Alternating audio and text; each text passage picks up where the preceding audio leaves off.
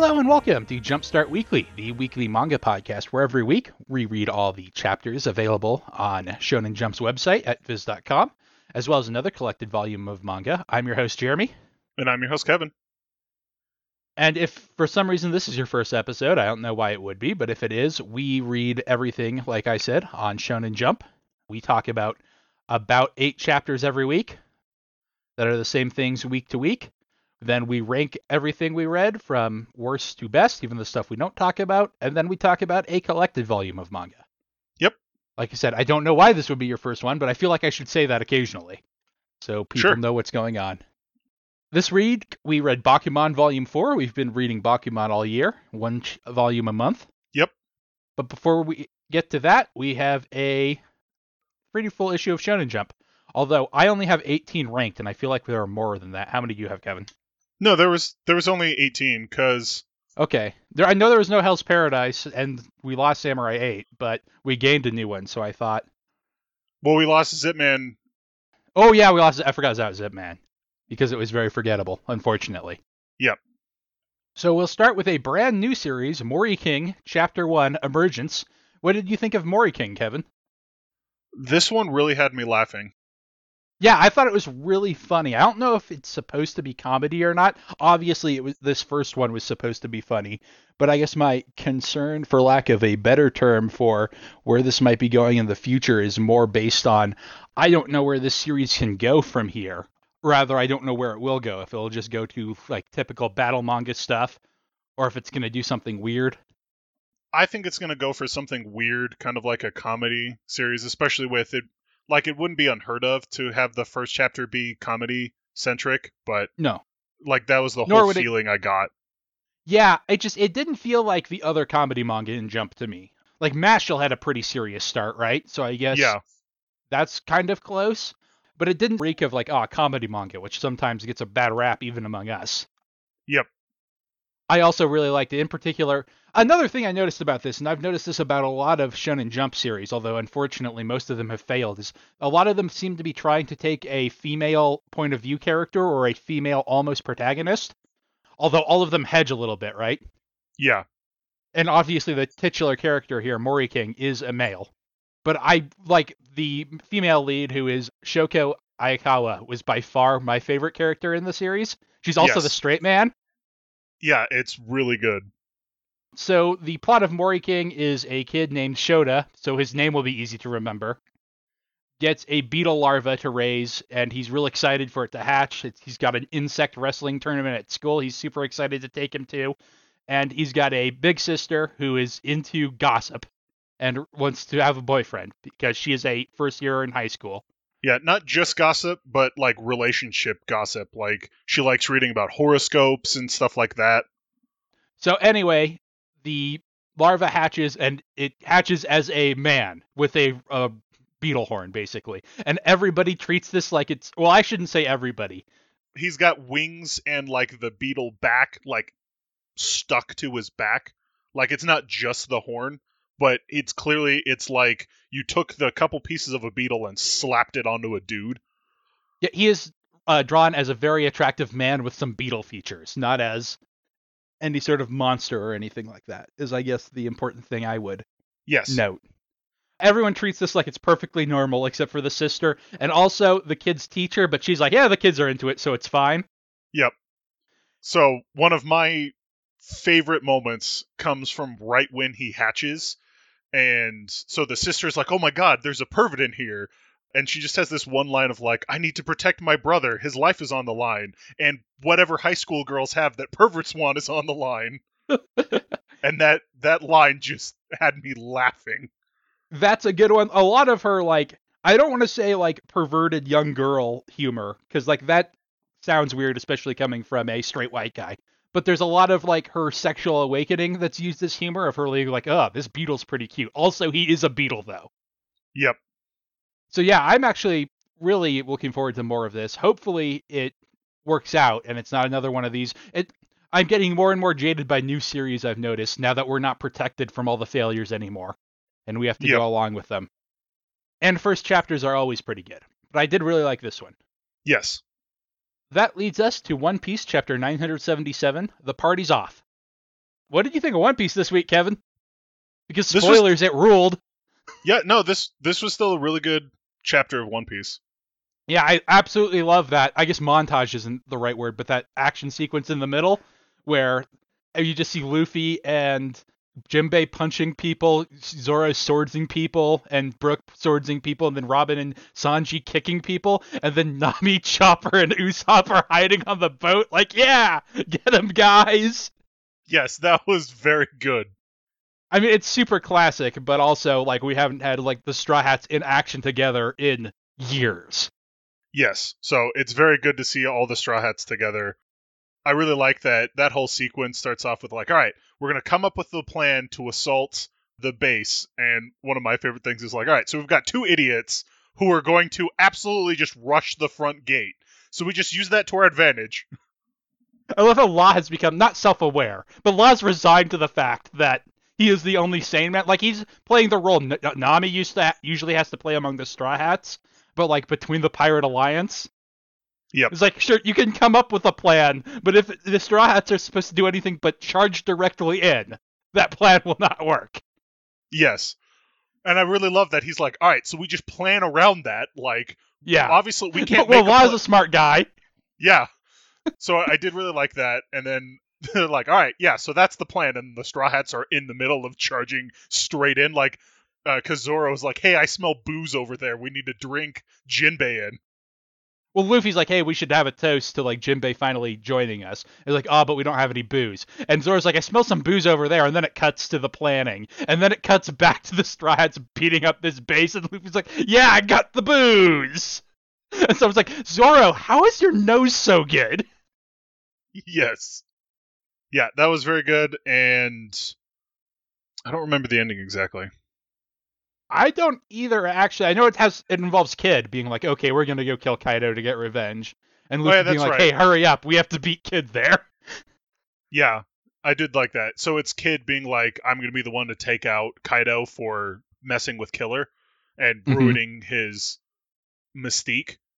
Well, he's specifically like, now we have to be jolly pirates, like those idiots over there. Yes. I can't be edgy pirates anymore. Yep. And Luffy telling Jinbei like, "Hey, Jinbei, we've got to beat the kid pirates to the island." And Jinbei's like, "All right."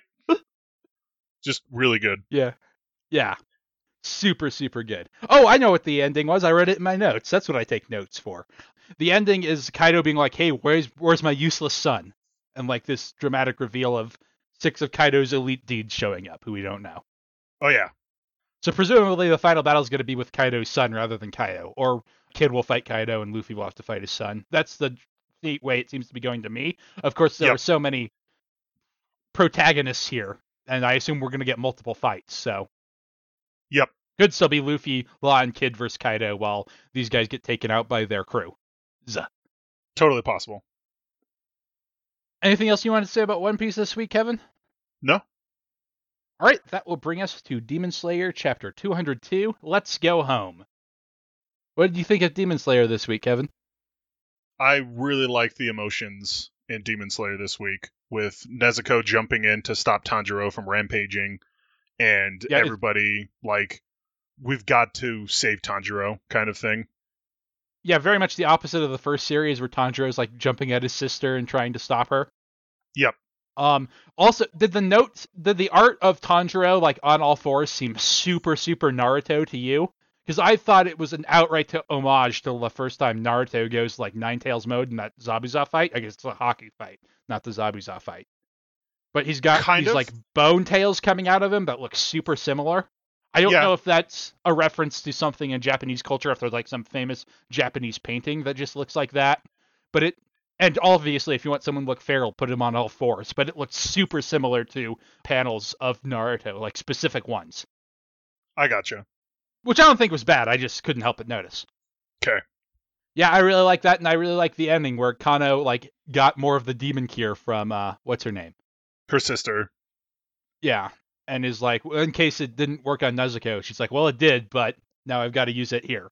I guess this is why I still have an eye. Yeah, I did really like that moment where she was like, "Oh, I can activate the final technique. This is why I still have one eye left." Yeah, And with almost disregard for her safety, she's like, "I've just got to close." Well, yeah, the last panel of it is like her getting her like gut slashed by him as she is administering the medicine ninja style as she passes him. Yeah, she like finally because she was like she dodged at first, but then was like, all right, I'm close enough now, and didn't care about the final strike. Yeah, It was No, very Demon good. Slayer, super, super good. A good issue of Shonen Jump all around, I should say. Yeah. But the first couple of chapters, like they often have been in last week's, are a tier above everything else, I think. Yep. That brings us to My Hero Academia number 268, Scramble. What did you think of My Hero, Kevin? I liked my hero this week. I liked so it was the panel was Endeavor just showing up with the rest of the heroes invading the office. So like it was him showing up to help out Crust, Mm-hmm. Not him just suddenly showing up to save Mirko. Mirko. Mhm. However you pronounce it. I, I think that's right. and I just I loved the the beats of Aizawa and school announcer man. President Mike? Present Mike, there you go. Being like, we have to stop Tomura from awakening. Yeah. I don't know. I liked it, but like I said, it was a super strong issue of Jump, and I kind of thought, like the chapter, I think is intentionally a mess given the name. Mm-hmm. But like I said, this entire arc, when it comes to the pro heroes, I mean, I love Endeavor. He's one of my favorite characters, and I like Aizawa a lot too. But I really don't care as much when it's focusing on them Gotcha. About my hero, which you know is this thing I've expressed this entire arc. And the Hawk story, I mean, I think taking a breather from that, this story builds more tension, so it's fine. Yep. But that's the part of this arc I'm actually excited about right now. That and seeing the UA kids get involved, which I'm sure they will. Yep. So yeah, I didn't think it was bad or anything, but it seemed like a real beat chapter in a and it was guilty of a lot of stuff I don't like in manga. I mean, if you listen to our podcast, you know I'm kind of bad at following action in manga in general. Yeah. Yeah, and I I don't have those issues. Anything else you want to say about My Hero, Kevin? I really like the reaction panels of the doctor realizing that Mirko has kicked the test tube open. Just kind of, he's got that like blubbering look, and then the the thing like explodes open and is gushing water or the fluid everywhere, and him just screaming, "No!" Yeah.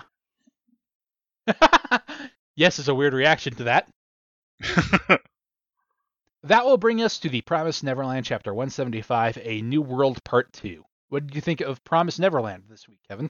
the ending really got to me for Promise Yeah. Neverland.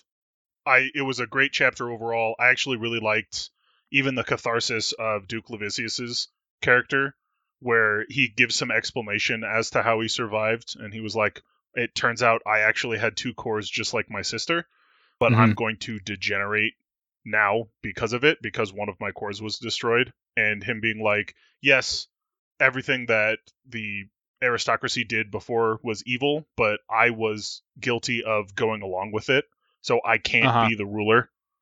Yeah, I liked it.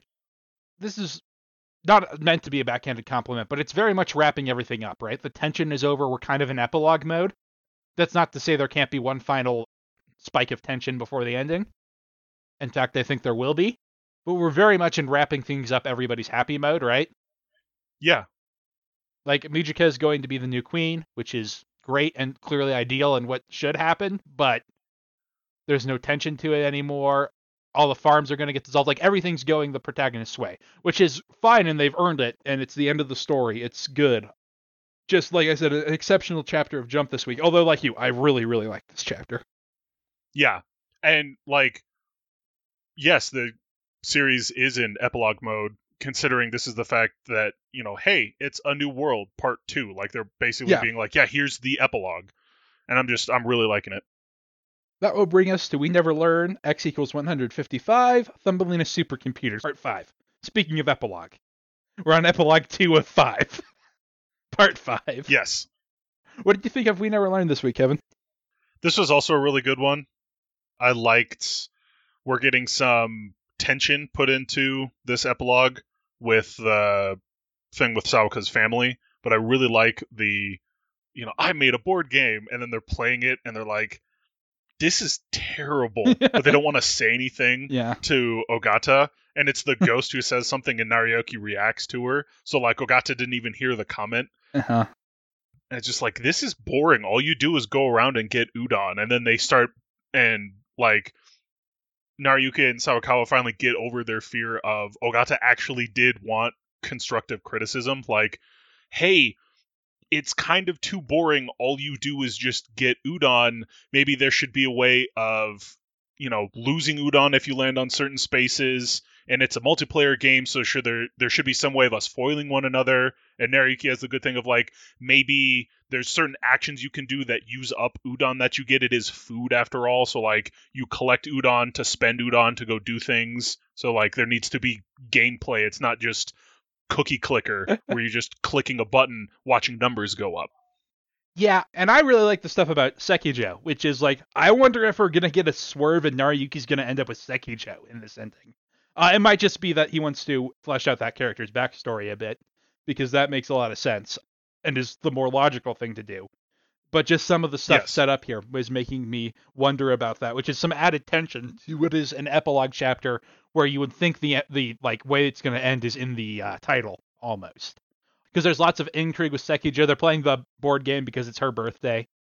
Yep. And she keeps uh, avoiding calls from her mom. And Nariyuki's like, "So have you always been into chemistry?" She's like, "Yeah, I got a chemistry sh- uh, as a gift when I was a kid, and I really loved it." And then her mom shows up unannounced. Is like, "Hey, Sekijo, can you move back in?" And w- without hesitation, she's like, "Yeah, okay." No, there's definitely there. It's not that it's hesitation; it's like resignation, Yeah. and I think it's going to have to do something with her father. Yeah, I, I assume she has a dead dad at this point. We'll see though. There are lots of ways it could go. I I don't know that she she might have not an abusive father, but like a distant father who's kind of got the you know like you need to be the perfect daughter. I I don't I can't stand you being alone. And so that's why her mom is trying to reach out like hey things aren't going well at home. I need you to come back. yeah, that could be too.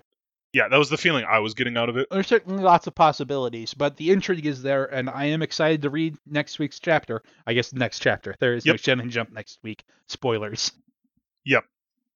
That'll bring us on to Act Age Scene 109, TV commercial. What did you think of Act Age this week, Kevin? I really liked Act Age this week too. One of my favorite bits was when Yonagi finally like starts talking to her senpai, the eight-year-old senpai.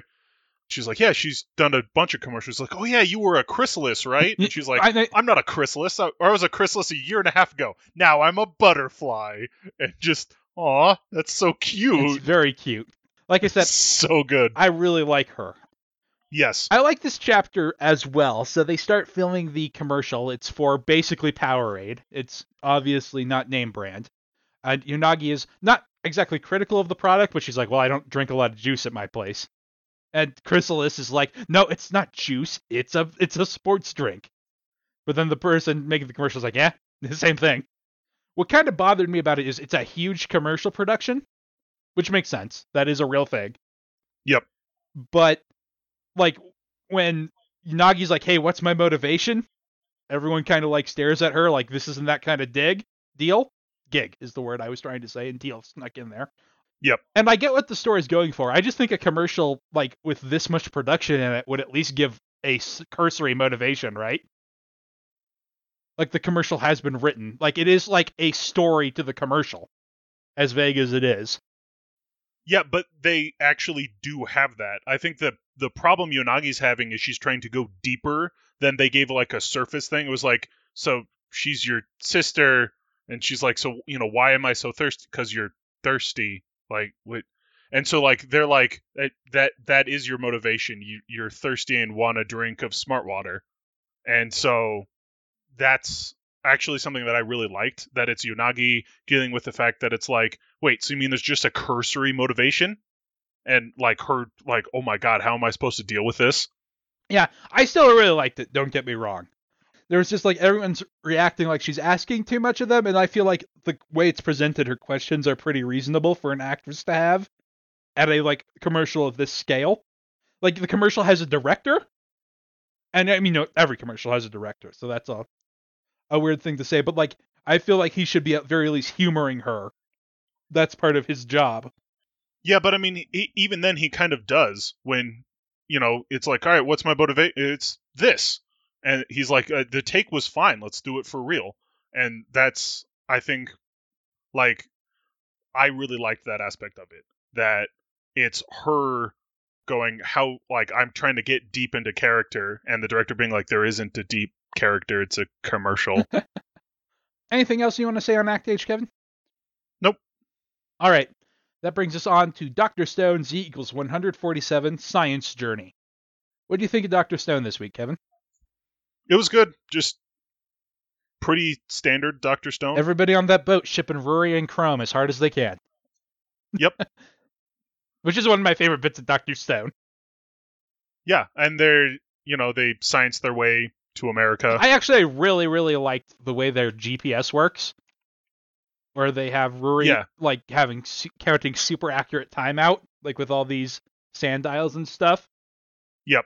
And like Shenkin knows Well, where it makes that is. sense. So yeah, no, it makes a lot of sense. And the science in Doctor Yeah. Stone usually does, but it doesn't usually excite me as much as this one did. I don't know. There's something just really analog about it. I really, really liked it. yeah, I I liked it too. Is there anything else you wanted to say on Doctor Stone? I mean, that was pretty brief, but Doctor Stone's usually pretty light. Yeah, that that's it.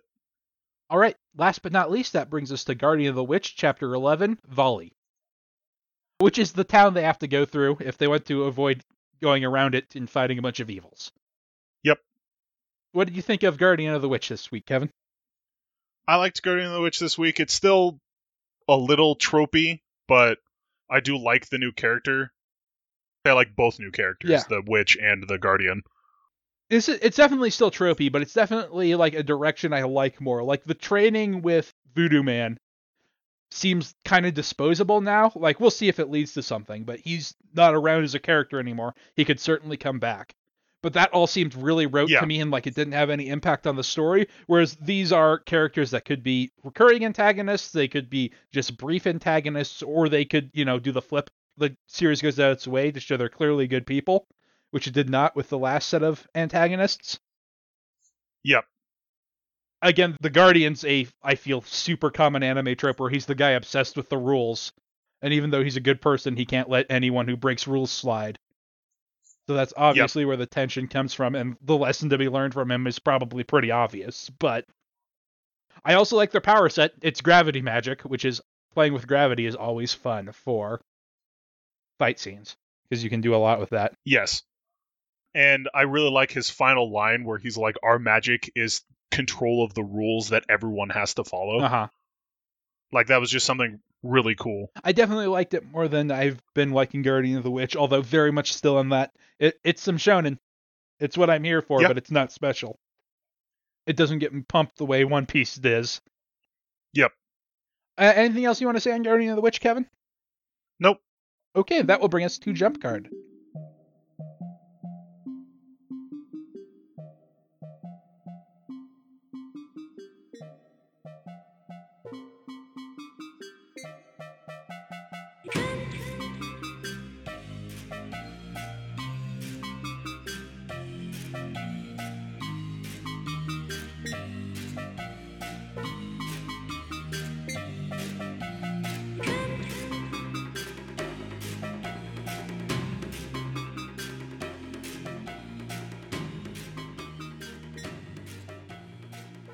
Jump Card is the segment where we rank everything we've read from worst to best. We had 18 chapters this week.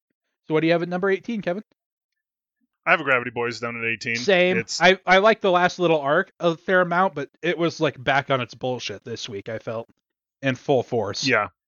Yeah, just, I'm like, okay, these people are going through weird situations and I don't find it funny. Yeah. So, Yeah. Like the characters are just the characters aren't funny. That's the core problem, right? Yeah. Like it's sort of a problem with Mitama too, but Mitama's better at situational comedy in a lot of ways. Like I don't find the core conflict of Mitama funny. Although to be fair, he's kind of gotten away from it. Like the joke is not Yeah. nearly as often, oh, he's crying anymore. It's more character Yes. based, which is much better. And Mashal never was always kind of character based, which I think is one of the reasons it tends to fare best among the comedy series for us. What do you have at 17? Yep. I have Mitama down at 17. This week just didn't grab me at all. I have Haikyuu at 17 because, like Haikyuu sometimes does, it just lost me in the in the action. Sports manga's at its That's best fair. when it's not really about sports, and I feel like since we've started reading it, Haikyuu really, really indulges in the volleyball aspect too much a lot of the time. When it doesn't, is when it ranks pretty high for us. I think.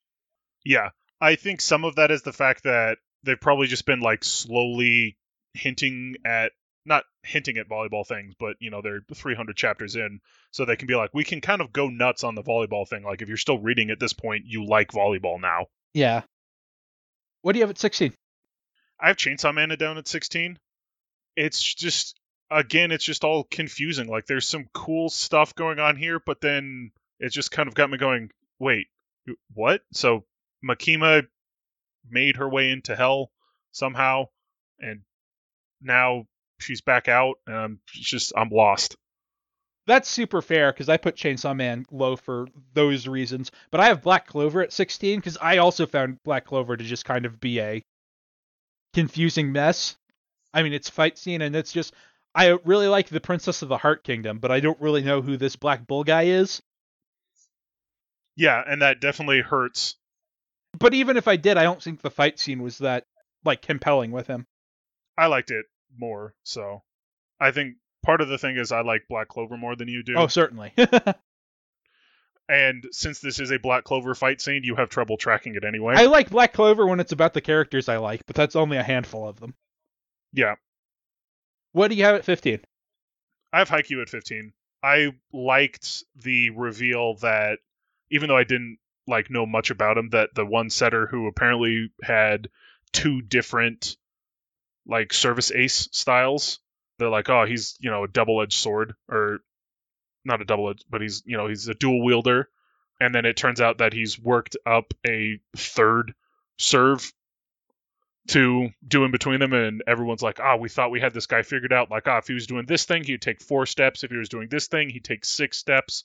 So like we could try and you know we could kind of guess which serve he was going for, and it's not like oh we could stop it every time, but we at least had a better shot. Now they're like crap. Now they added a third serve to his repertoire, and that's really hard to deal with.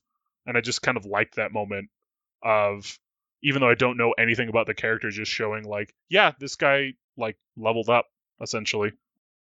I have Mitama at 15. I didn't think it was great or anything, but it got a couple of chuckles out of me. couple smiles. I gotcha. What do you have at 14? I have Mashal at 14. It was still pretty funny. I definitely like the bit at the end with Mashal basically like just realizing seconds afterwards that the cream puff has been knocked out of his hands. And the bit with the girl being like, Yeah, I've got seduction magic. So she's like, I made this Naruto analog fall in love with me because she was like, although honestly, I probably didn't even need magic to do that. And then she tries it on Mashal and she's like, I I need to thank you so much. He's like, but I didn't do anything. And he's just deadpanning the whole thing. Just kind of funny. So yeah, I I really liked it. I had Chainsaw Man at 14. A lot of the same reasons you put it low, I put it low, but I'm at least intrigued by what's going on with Makima, and she's always doing mysterious stuff, so her getting to hell didn't really bother me. Yeah, it's not that it bothered me. I just I liked aspects of the other stories more. I mean, that's totally fair. What do you have at Lucky 13? I have Jujutsu Kaisen at 13, and I like the fight, but it was just kind of a fight, and it, it wasn't super amazing, and not even anything really cool happened in it. I have Mashal at 13. Pretty much all the reasons you had it at 14 just went slightly higher on mine. And then I have Black Clover at number 12. I'm blanking on the guy's name now, but I I do like that character, and he is the guy who is super obsessed with battle. So I think it might be Lucky. Anyway, so I liked his fight just a little bit more, but again, it was just mostly that fight sequence. I do like the villain's power is essentially like I can control the aspects of my body so I can make it as hard or as soft as I need it to. Yeah. Like I'm super into myself and my power is super narcissism. But I still thought that was pretty good. I have My Hero Academia at 12. I talked about how I found it to be kind of a mess and I don't care about this. And it's not that it was bad, it's just it was a really good jump and everything else I liked more than that. Mm-hmm. That's fair. So I have Undead and Unluck at number 11. I did really like this chapter. I really like the school teacher kind of, or it being revealed that the zombie that Andy married was the school teacher with the kids and being like, hey, we figured out a way how to fight spoils numbers essentially. Like, as long as you make somebody feel good about themselves, the number will go up. It's it's about believing in their dreams and like believing they have a future. So Yes.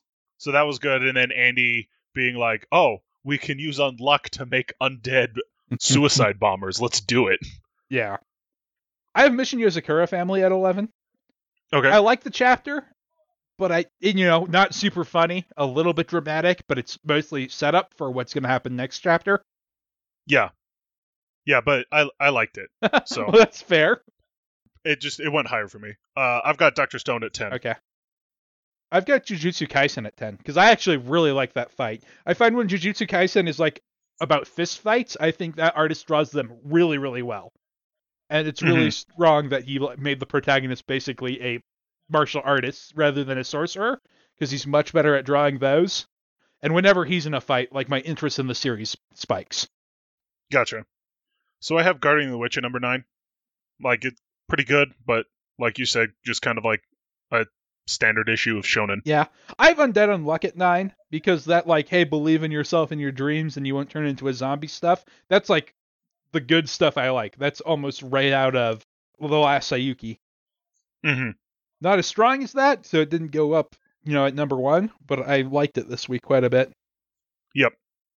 And I have Mission Yozakura at number eight. I just I really liked the kind of fleshing out of the the Nato or NATO character where he's actually the younger brother and he's like, Yeah, I've got this super mutated body, so that's why I wear the bucket on my head and I'm really gigantic. It's because I'm actually this like mutated flesh monster thing.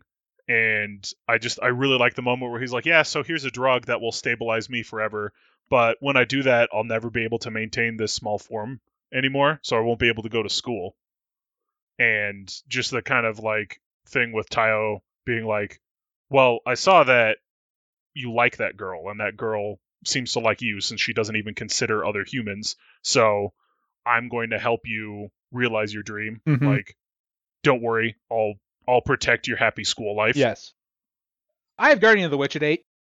You said uh, pretty standard shonen stuff, but it was it's definitely on an upswing. Yep. So I had Moriking at number seven. I did really like it. I I really laughed. I'm interested to see where the series will go. I do agree with you. It could go in a very weird direction, but that might be something kind of fun. So I'm interested to keep reading. I have Promised Neverland at seven. I talked about how I just feel like it's in a slow period right now. Still really, really good, but lots of stuff was really good this week. Mm-hmm. So I have My Hero number six. I did not think it was as messy as you, and I like Present Mike and Eraserhead and all the guys. So just having them being like, we need to stop Tomura from awakening is going to be cool. I have Doctor Stone at six. I mean, I really like the Ruri Chrome shipping. It's like one of my favorite little quirks of Doctor Stone. It's not the first series to have the characters shipping the same people the audience is, but I find that really cute. But also, like I said, this the GPS stuff in this like really, really worked for me. I feel like that's how reading Doctor Stone is supposed to feel every week. Yeah. So I have We Never Learn at number five. I thought it was super cute. Really liked the. I really liked the creating the board game thing. Like that was probably my favorite bit of it, where they're, you know, at first they're just like, oh, we can't, we can't tell her it's bad, and then them realizing she actually wanted a not. She didn't want us to tell her that it's bad, but she wants us to help her fix it. Like, hey, I'm, you know, just getting started at this board game thing, and so the they have a ton of fun. I love the moment where Nariyuki's like, "Hey, I, we we're supposed to be celebrating your birthday, Sekijo," and she's like super into fixing the board game. So he's like, "Well, I guess this is what you want to do, so let's keep doing it." Yeah. I have Moriking at five. Pretty much the same stuff as you. I really liked it. I guess a little bit more than you. I really think Jump needs a strong series with a female protagonist. I understand that's so hard to do. It's such a risk. And that's why all the ones that look like they're going that way tend to shift towards the male. Even Undead and Unluck kind of has that thing where I think that Andy is the less interesting of the two characters, but he tends to get more of the screen time. That one's a little bit more balanced than some other stuff we've seen. But Yeah. and you know it's uh, such a huge risk in this boys magazine to do that. I understand why it doesn't happen. But Jump's been slowly getting better about that. And I think I mean Act Age I guess we have, right? Yeah. When I say that, but I th- do think we need another one. And I really liked Maury Yeah. King. I am really skeptical about where it goes from here, but I'm also interested to see. So we will find out Yeah. later. What do you have at number four? I have Act Age at number four. Same.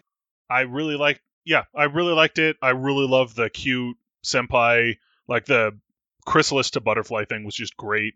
Yeah. And I really like that the conflict that Kei is having and even the the person that's sponsoring her for the commercial is like, This is the whole reason I wanted to bring you into this.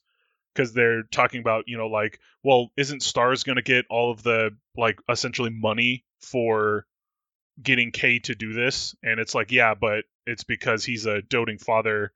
The director is this doting father figure that's like, I need her to grow, and so she needs to go through this, even though I'm not as big of a fan of commercials. I do agree she can learn from this experience, so I'm fine with her doing it.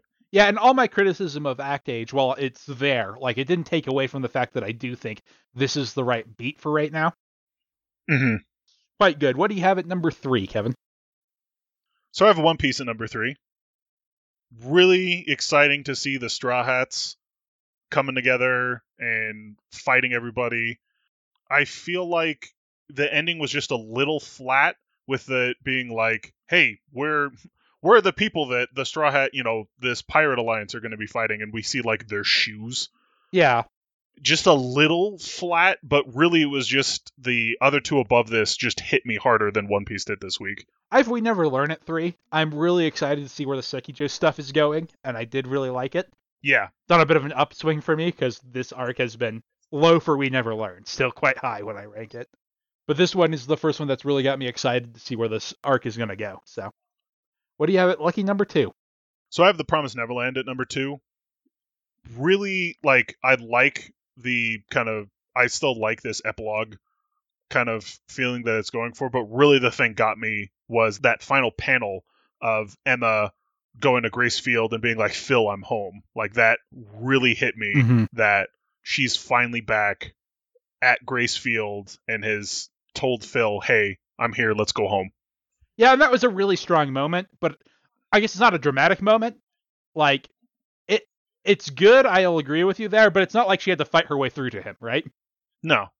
She just walked through because it's all over. And that's why Promise Neverland went a little lower for me, because it does feel like we're just wrapping stuff up. Now, there's certainly room for there to be more intrigue. There has to be something left with the promise, at the very least. So I don't think we're actually in full epilogue mode, but I think we're going to have a couple slow chapters where we get a bunch of that kind of out of the way.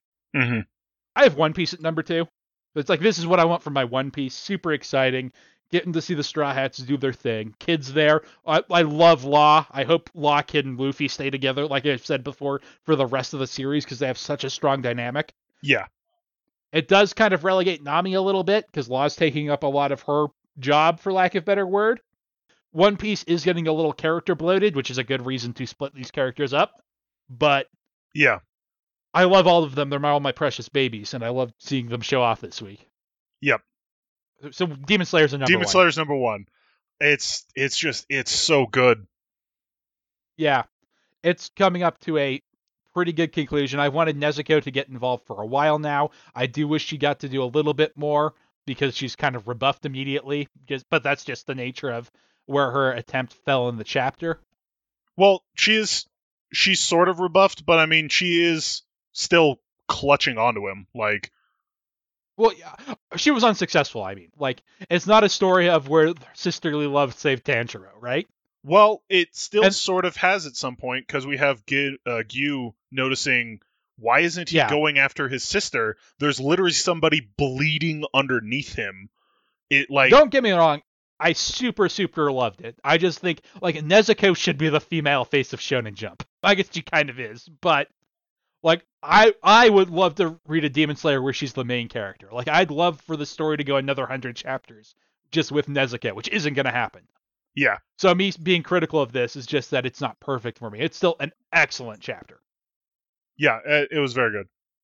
Anything else you want to say about Shonen Jump this week, Kevin? No.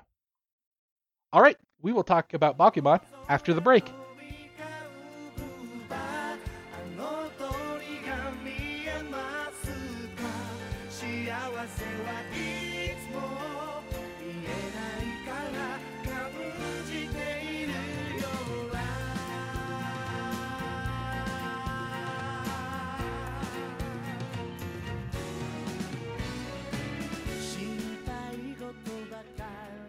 All right we are back, and we read Bakuman Volume 4 this week.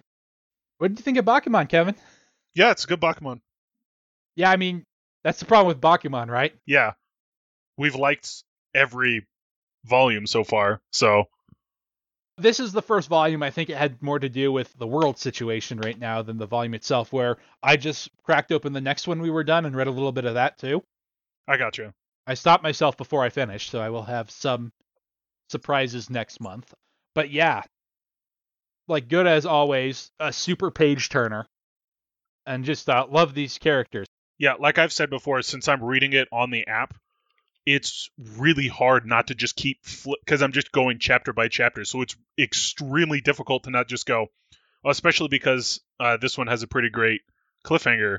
So it's like I just want to keep going. I have to like check because I partially I do have to check where the volume actually ends because it doesn't tell you until you get to the end of the chapter which volume you're on. So that is Yeah, one issue of I mean, normally you're not trying to be like us and it's like, yeah, I'm going to read volume 4 today or whatever. You just kind of keep reading as you go through. So it's not that big of a complaint, but just from this one aspect of all right, so wait, do I stop at 34 or 35? Which one's vol- Oh, okay, this one okay. And so I have to like look that up beforehand. All right, where does volume 4 end? Where does volume 5 end? Whereas like me, it's harder because I have physical volumes, but also the box set was out and open, and I had to go back to it to put four back. Yeah, but you at least have that moment of I am done with 4, Yeah. not Yes. get to the end of the chapter. Wait, do I keep reading? just do I press the the next page button? yeah. So the volume starts with the two breaking up because, man, I I pulled up a list of characters and then I I looked away. Takagi. Takagi did not succeed in writing up his storyboard. So Mashiro is like, well, since you couldn't do it, I want to go on my own. And Takagi's like, yeah, that's fair. And then so they both go to their editor separately and they kind of tell him, hey, we broke up. I'm working on this detective piece. And he's like, oh my god, they're perfect for each other because they're both like shifted to this thing. And like the problem is Takagi can't be honest about his feelings. He's like, he's too worried about what Mashiro would say about him abandoning a battle format when they went exactly the same direction. Well, and Mashiro was also being dishonest about his feelings because when he initially broke up, it wasn't just that he couldn't meet the deadline, it was because he thought not Miho, uh who's the other girl? Miyoshi? Yeah, is that she was the reason that Takagi couldn't make the deadlines. He was like, "You're spending too much time being lovey-dovey with your girlfriend. That's why you can't make the deadlines. That's why we have to break up." But he didn't say that either. Well, he does kind of say it. And Takagi is like, hey, I just want you to know, like, it's not because of her that I couldn't meet the deadline. But even then, And, like, Mashiro seems to kind of take him at his word.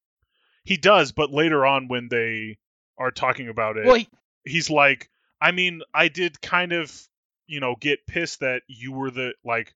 I thought you were spending more time with her and didn't want to be manga or a, a manga team with me. yeah, I mean, I guess I can definitely, you're right, but I feel like he kind of was upfront about that. He at least, like, put it out there. Yes. But anyway, their editor comes up with this scheme to get Takagi to come up with plots for two years because he's like, look, I keep telling you guys, you shouldn't do this while you're in high school. Yep. But I think you're going to be incredible. So, like, you just come up with plots and plots and plots, and, like, I'm going to get in two years him to do a chapter for and, like, win an award for his detective story, and then I'm going to, like, have submit your storyboards to him. Yeah. And he's like, I'm going to make sure that I'm going to work it so that Mashiro doesn't work with anybody else Yeah. in the meantime, But- kind of thing. Yes, but they're still friends, and like they have like this kind of joking arrangement where they're gonna look at each other's work to critique it for a hundred yen a page. Yep.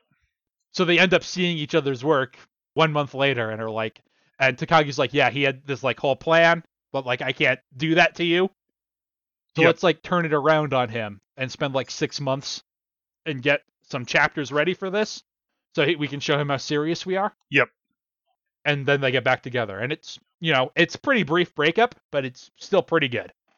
Yeah, it's almost the full chapter of them not working together. It's a little more than that, I think. Actually, yeah, I, th- I Um, think you are right. I think it's because they break up in the first chapter and don't get back. So like it's a it's brief in the sen- in the sense that it was only a month, but it was like an entire chapter of them not working together. It's a small portion of the volume though, and that Yes. the volume starts with that makes it, I think, feel like it's over pretty Yes. quickly because then they're moving on to trying to get their new series, and their editor's like, okay, well, if you can get first in this Gold Cup where we put new manga series in Shonen Jump and have people vote on them, and while you're doing that, you can bring me a new chapter every two weeks that are as good as these ones you did. I will submit you for serialization. Yep. So that becomes the, you know, main thing. There's also a subplot with Miho that's going on in here where her agent wants her to do a uh, swimsuit collection photo book basically because Yes. the roles she has are ending and they're like look you're popular because you're of your looks. You can't sing and you're just a bit part actress. Like you need to do this for your career. But she's really torn up about it and she starts like not replying to him about stuff and like whenever he's in jump she sends a, a congratulation mail where she's like hey i really liked it. But when there's serialization starts she misses it.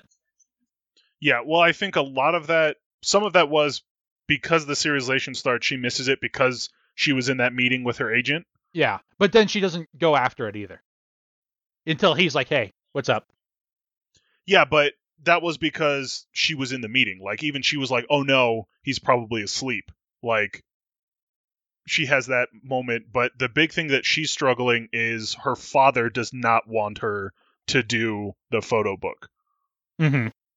Like, that's the big end plot at the end is that she's like, well, maybe if we could just be about my voice acting. And the guy's like, no, like, this is how. This is how the actresses do it. And she kind of understands it, but she gives the hint that it's like my dad saw me in that ending singing reel and didn't like it because the skirts were super short. And so he's clearly going to say, you know, he's going to say no to this photo book thing. And then her, her mom comes up and is like, you know, if you ask me, and in her head is thinking like, if you ask me, I will talk to your father about it. Uh-huh. Yeah, we get more of Miho's mom, which is a character I super love. But and she like kind of teases him about her relationship. He's like, "Hey, I don't want to talk about that." And she's like, "Hey, okay, if you decide this book is what you want to do, I'll talk to your dad about it." Like, yeah, you have to be you. Also, uh, thing about this volume, there are two splash pages in here that are like art that if you've seen anything about Bakuman, I feel like you've seen. Like one of them is the cover to the box set. Yep.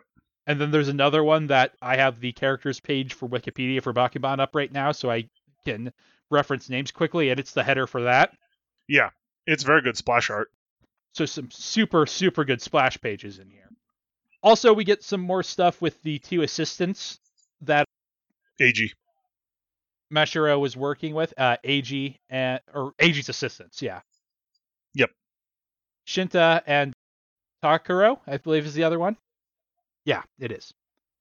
They are also both in the Gold Future Cup with their series. Uh, Takuro is doing the art for this woman who was in shojo manga, but like was told, "Hey, you would do better if you're writing for boys."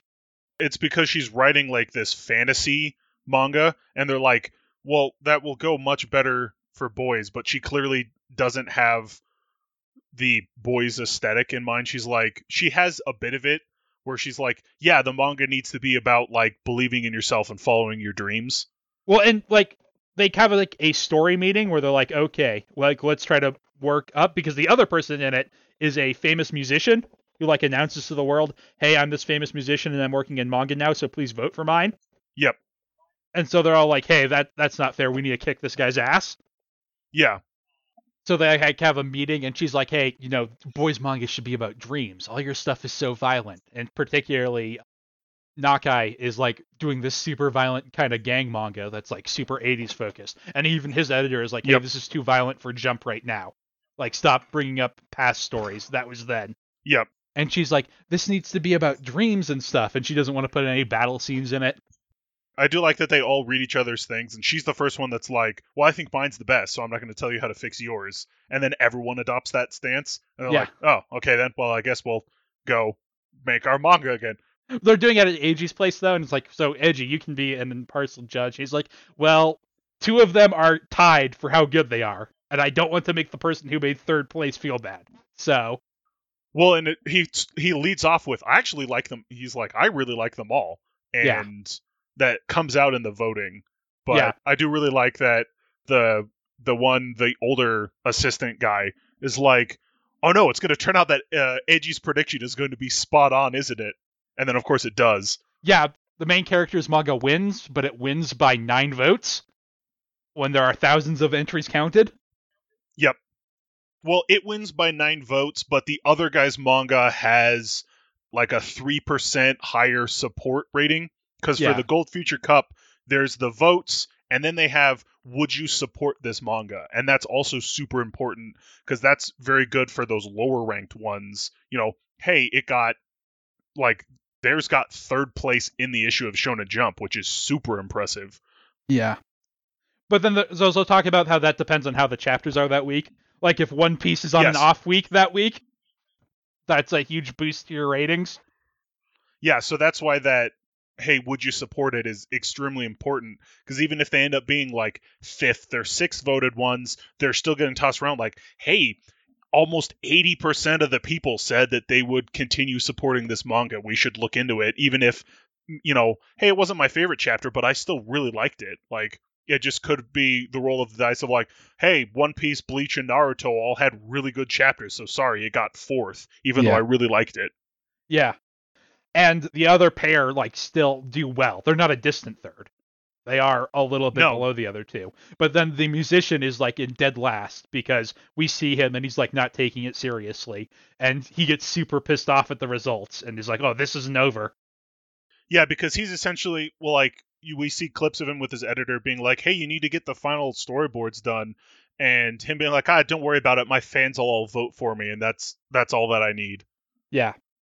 And I love that at one point they're like, "He's just too full of himself. Like this is so weird. Like it's not good."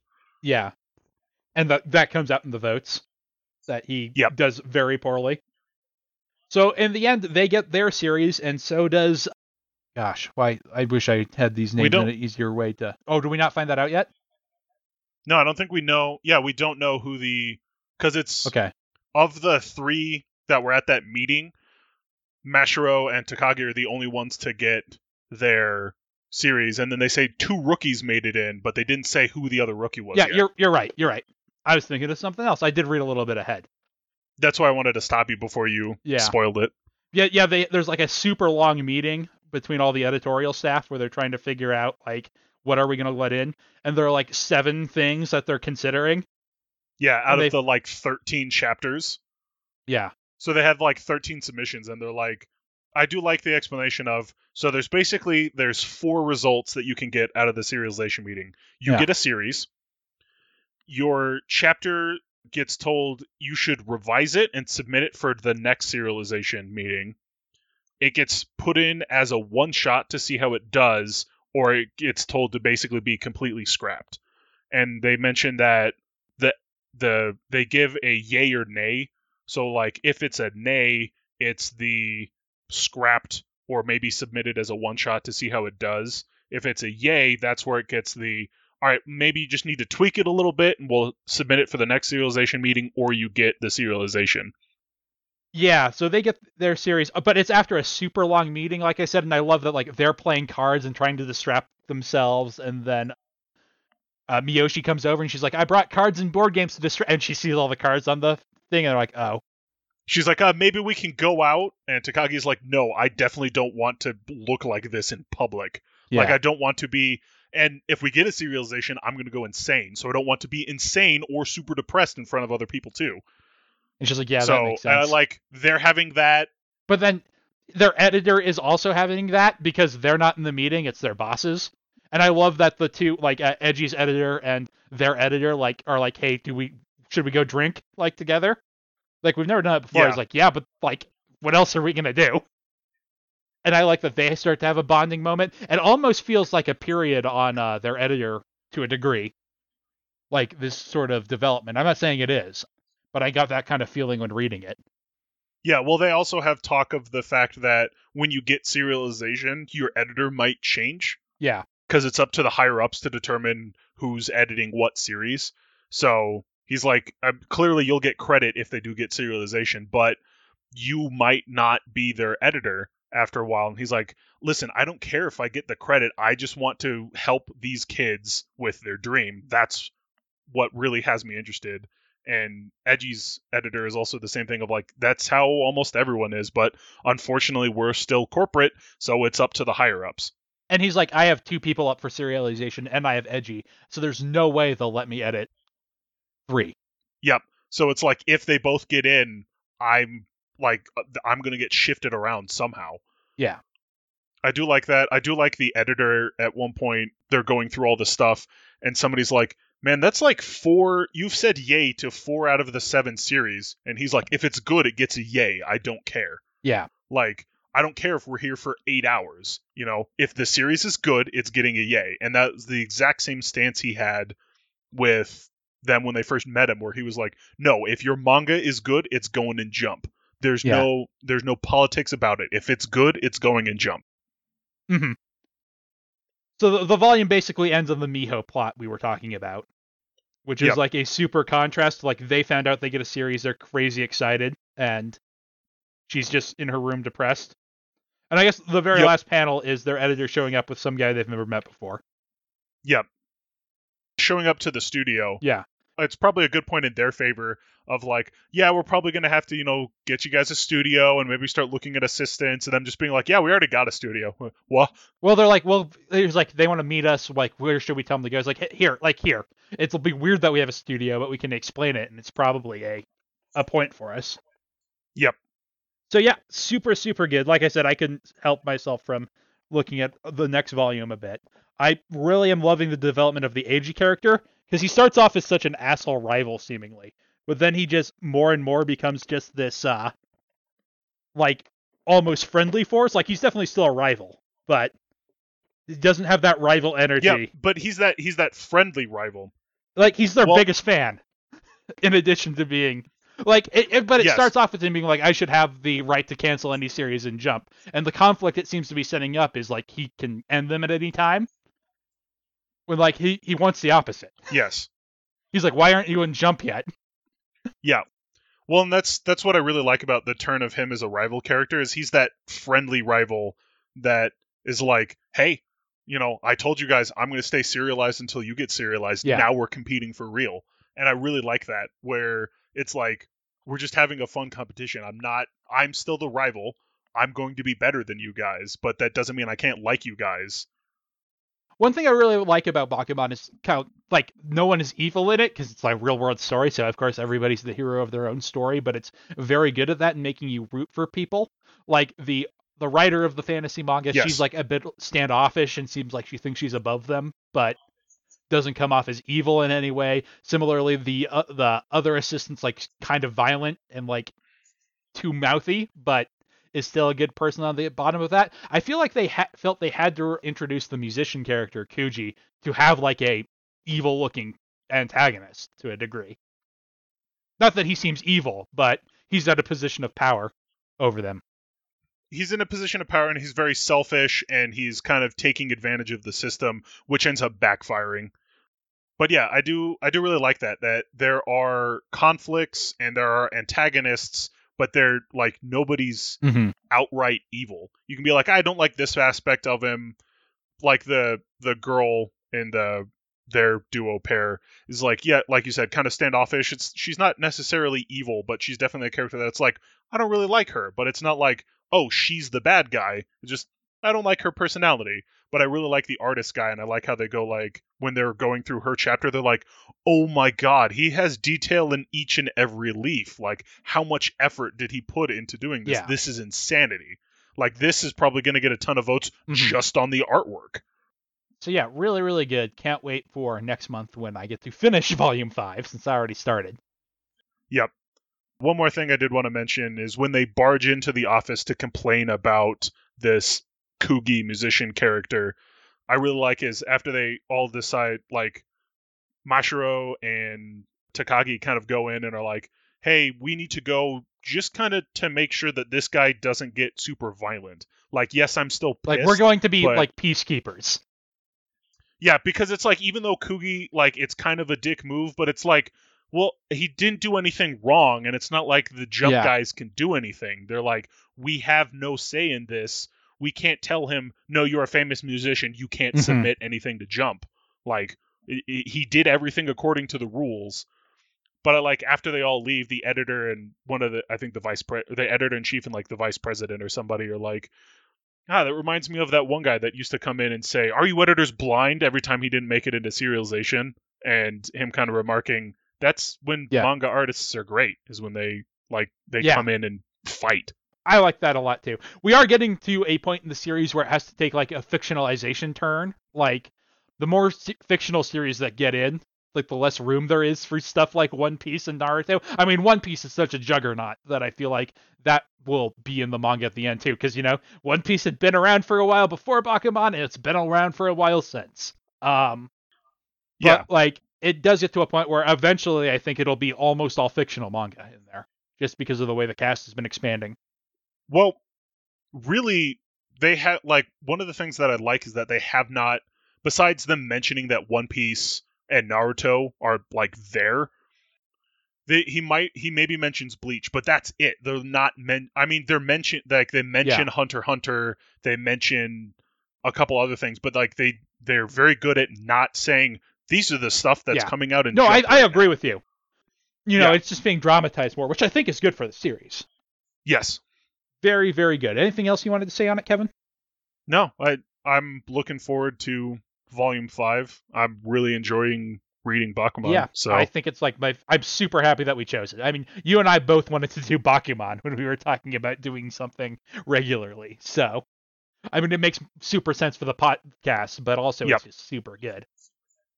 That just leaves us with personality power level. Vegeta, what does the scouter say about his power level? Personality power level is the segment where we rank manga characters from the best to the worst. The very best is Uzumaki Naruto, speaking of that guy. At the very bottom, we got that guy who's not Yamcha from that time I got reincarnated as Yamcha. And the sitter, we have uh, Akira Hattori, the editor from Bakuman. poignant. Yes. Uh, do we want to move him? Based on this volume, I feel like we had quite a bit of him. Right above him is Red from Pokemon Adventures. I think I do like him a bit more than Red. I really like how he's got the you know, hey, I need to trick these guys into working together. Like they're so on point. And the point where he's like, listen, I don't care about getting a credit for getting these guys serialization. I just want to be with them as they continue along their journey. And even Mashiro and Takagi at one point are like, man, I'm so glad we have him Yeah. as our editor. And even when they get their serialization and the other guys are like, wait, Hattori had them submitting works every two weeks because one of the points against them was, hey, they're still in high school. And he was like, hey, make sure, tell the editor. And he slams the, you know, look at all of this stuff they did while they were working on the Golden Cup. They can handle being in high school and writing Yeah. a series at the same time. And so I really like that. He pushed them really hard. And that was, they even mentioned that's one of the things that kind of put them over the edge into getting their serialization is look at how much work they put into getting Yeah. this serialization. Like, yes, everybody is very talented, but these kids actually put in the work so that we know they will put in the work for their series. Right above Red, we have Buggy the Clown and Tomura Shigaraki from My Hero Academia. I think I like him more than either of them as well, to be honest with you. Yeah.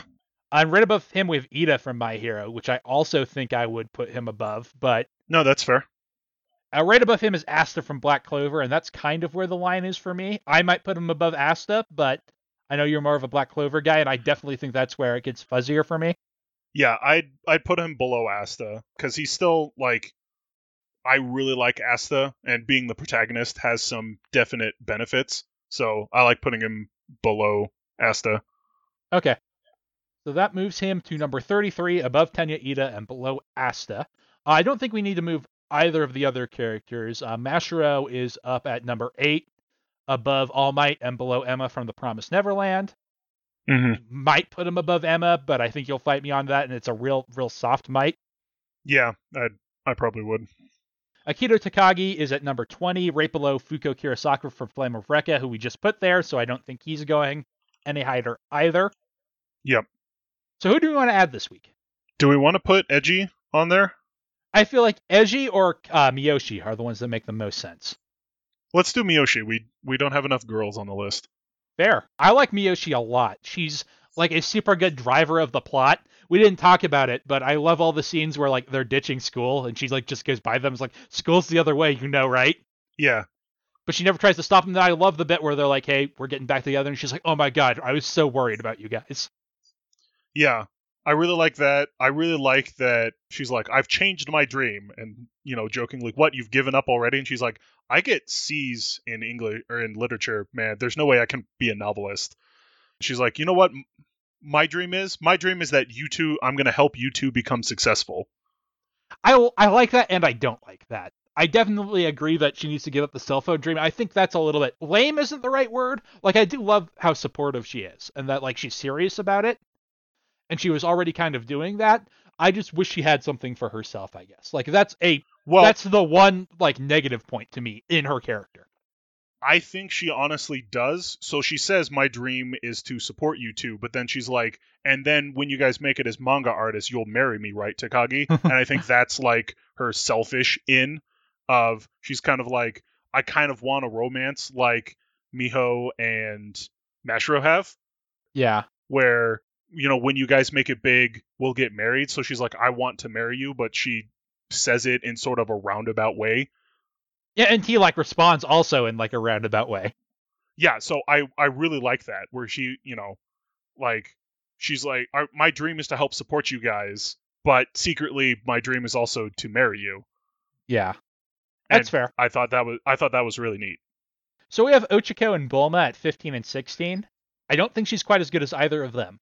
No I, maybe as the series progresses Yeah. like i do really like her but I love how active she is. A little below that, we have Fuko from Flame of Recca. I don't know if I like they're in a similar position, right?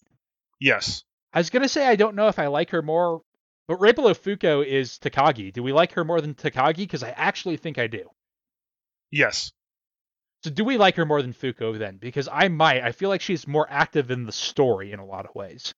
i will agree with you there maybe fuko will get more screen time and that this could be kind of a contentious shifting but i will agree with you at, at this point Uh, Fuko's uh, right above Fuko is Rekka, and I might like her more than Rekka as well. If I'm gonna be 100% honest with you. That's also totally fair. I I do really like how she is involved in the story more, even though she's like not from a story standpoint. If that makes any sense, like No, it's supposed to be about these two, but she's She- there. I mean, I feel like she's the third most important character. Yeah. Like even above Miho. Yes. Right above Rekka is Chihaya uh, Ayase from Chihaya Furu, which I cannot say. hmm I might like her more than her as well, honestly. This is where it gets trickier. Yeah, I do too. And unfortunately for Chio or Chia, probably not going to revisit that in a while. You don't think so? Well, I Not- not in soon. a while. Yeah, That's that, I I did mean in a while. Like I don't think you know. Maybe I'm not saying we're never going to go back to Chihaya Furu. I did like it, but it will definitely be a while before we go back to it, as opposed to we will constantly be coming back to Bakuman. So I'm that's true. part of the reason why I'm really connecting with this character. Yeah, that's fair. I mean, the series we're doing every month get unprivileged because we're revisiting every month. We like we can adjust people more. I'll agree with you there. Yeah, well, most of our top ranking ones are series that we have read previously. Like Yeah, I've read all true. of Naruto. Naruto. I'm still Yep, reading my, hero. My Hero. We're you know we're I've still reading Sailor Moon. Yeah, yeah, Sailor Moon, Dragon Ball Z is like we, you know, so they kind of have that preferential treatment of well, like I've seen their character arc, so I like them more because I've seen the whole thing rather than just the start. yeah. The exception, the one character in the top ten that I think that one of us has not seen all of is um Shiro from Bakuman, Yes. and the only ones Yeah. we haven't both seen um all of Minako and Usagi from Sailor Moon and Sailor V. Yeah. So Kaya goes at number 17, above Chihaya, but below Ichigo. And that does it for this week. We will not be having an episode next week because, unfortunately, due to coronavirus, there is no issue of Shonen Jump next week. We haven't decided what we're going to do the week after because they've been kind of vague on what they're going to do. It sounds like it's going to be a double sized issue, so we might not read anything. We Mhm. might just read all the chapters there and talk about everything. I assume if that's the case, we're going to have two new series to talk about. Yeah. So, in the meantime, our opening theme is Fighting Against One's Will by Midair Machine. Our closing theme is A Psychic Fistfight by Tom W. Emmerich. Other music on the show is by Spectacular Sound Productions, and our album art is by Kate Wind on DeviantArt. www.lastpodcast.com is our website if you want to check out our previous Bakuman episodes or anything else we've talked about before. www.patreon.com slash lastpodcast is our Patreon page if you want to help keep the show running by giving us a few bucks. Anything you want to plug this week, Kevin? Yeah. So since pretty much everyone is stuck inside, now's a great time to be catching up on the new season of anime has just started, and there's been some really cool stuff in here. So not everything has. Uh, I feel like we're both watching a lot and we're not watching any of the same stuff. Uh, to a certain point, yeah. Like I'm really enjoying Tower of God, and I know you're not watching that. And then a bunch of the stuff that I'm watching right now has been older shows, but that's because the the new season hasn't totally started yet. Like not everything has had their Yeah. first episode. Like Yeah, we're both catching up on JoJo's. yeah, I'm I'm on and off on that. Fair. I, I would say JoJo's is an on and off quality series. Yeah, it, sometimes it's great and sometimes it's not. But like the first episode of the second season of Fruits Basket came out. Yep, saw that. I guess we are both watching that. yeah, we're both watching that. I'm I have a couple of like I have a couple of shows that like Sword Art Online that I'm waiting for to actually start airing. I'm watching a surprising amount of isekai. Yeah, that that me- is surprising for you. So I mean, it's because Gundam Isekai is out, and I hate myself, but I am watching it. The reboot of Digimon, which is less an isekai than old Digimon was. In Yes, fact, I would say at I- this point it's not an isekai at all, but it seems like it's going back that direction. Yeah, I I am actually watching that. Oh, so okay. because you mentioned you were I was like, oh, I didn't realize Digimon Adventure was a reboot. Like I Yeah. I didn't realize that's what it was, so I started watching it again, and have been enjoying that. So Hey, we could. Have you seen episode two yet? We can have a quick bonus Yeah. time. yeah, I've seen episode two. Uh, You've seen uh the Digimon movie, right? I know you've seen Summer. Wars. Yes, I've seen both the Digimon movie and Summer Wars. Super interesting choice to go for in episode two. Yeah. Well, part of me is like one of the things that it it was a super interesting choice and there was one aspect of it that really kind of bothered me and it's when Matt's like, "All right, I've got a plan." And And Tai's like, "Okay, what is it?" And then they don't say anything and just execute Yes. the plan. I'm like, "What I had exactly the same problem, especially because like the whole like development and theme is that like before Matt didn't tell him his plan, and Tai's like, we got to communicate. But like Yeah. then they have to do the un- the unspoken plan so it'll work thing. Like if you tell the audience the plan, it has to not work. So yeah." like they just, I agree with you. I was also very bothered by that moment. Like if they had just if they had literally just hidden the fact that like I've got a plan, cut to Izzy. You do the yeah, you do the Scooby Doo thing. The here's what we're gonna do, gang. Cut away. Yeah. Yeah, uh, like that would have been fine, but it was literally like, I've got a plan. Okay, and then they execute it and like there's no cutaway. I was like so because my first thought was, is your plan going to be form Omnimon? Because that makes absolutely no sense. How do you know to form Omnimon? Like How that's does a Matt know plan. anything? I almost I don't actually think this, but there's part of me that wonders if Matt is like actually like our Matt who is somehow strep like slipped into this time. I don't think that's true. That does there's like no hints at that. It would just explain a lot. It would explain a lot. Like maybe they're going to go with he's got some prior knowledge somehow, but I was like, Almost certainly. the, like explaining away the Digimon movie makes a lot more sense when it's like Matt and Tai working together, like learning to work together, versus in Mhm. this they really haven't. So they're like, we formed Omnimon. That's really odd of you to do with a dude you just met six minutes ago. And a choice for episode two to have Omnimon show up before Metal Greymon. On the other hand, though, Omnimon's 20 years old. Like like I said, uh, what off the mics to Zach, and I think you were on the call too. I don't really know if they're trying to go for a new audience or to recapture the old audience. I do think they're Yeah. doing a pretty good job of catering to both. Although I did not think episode two was quite as good as episode one for a lot of the stuff we're talking about. Yeah.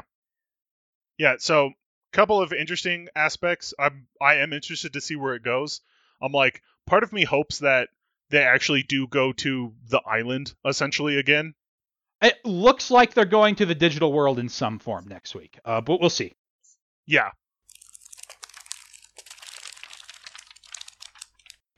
All right, so that was Digimon bonus times. Like I said, join us in two weeks when we will be reading something. Probably maybe just Shonen Jump, but we'll see how long it takes. Until then, thank you very much for listening and stay safe.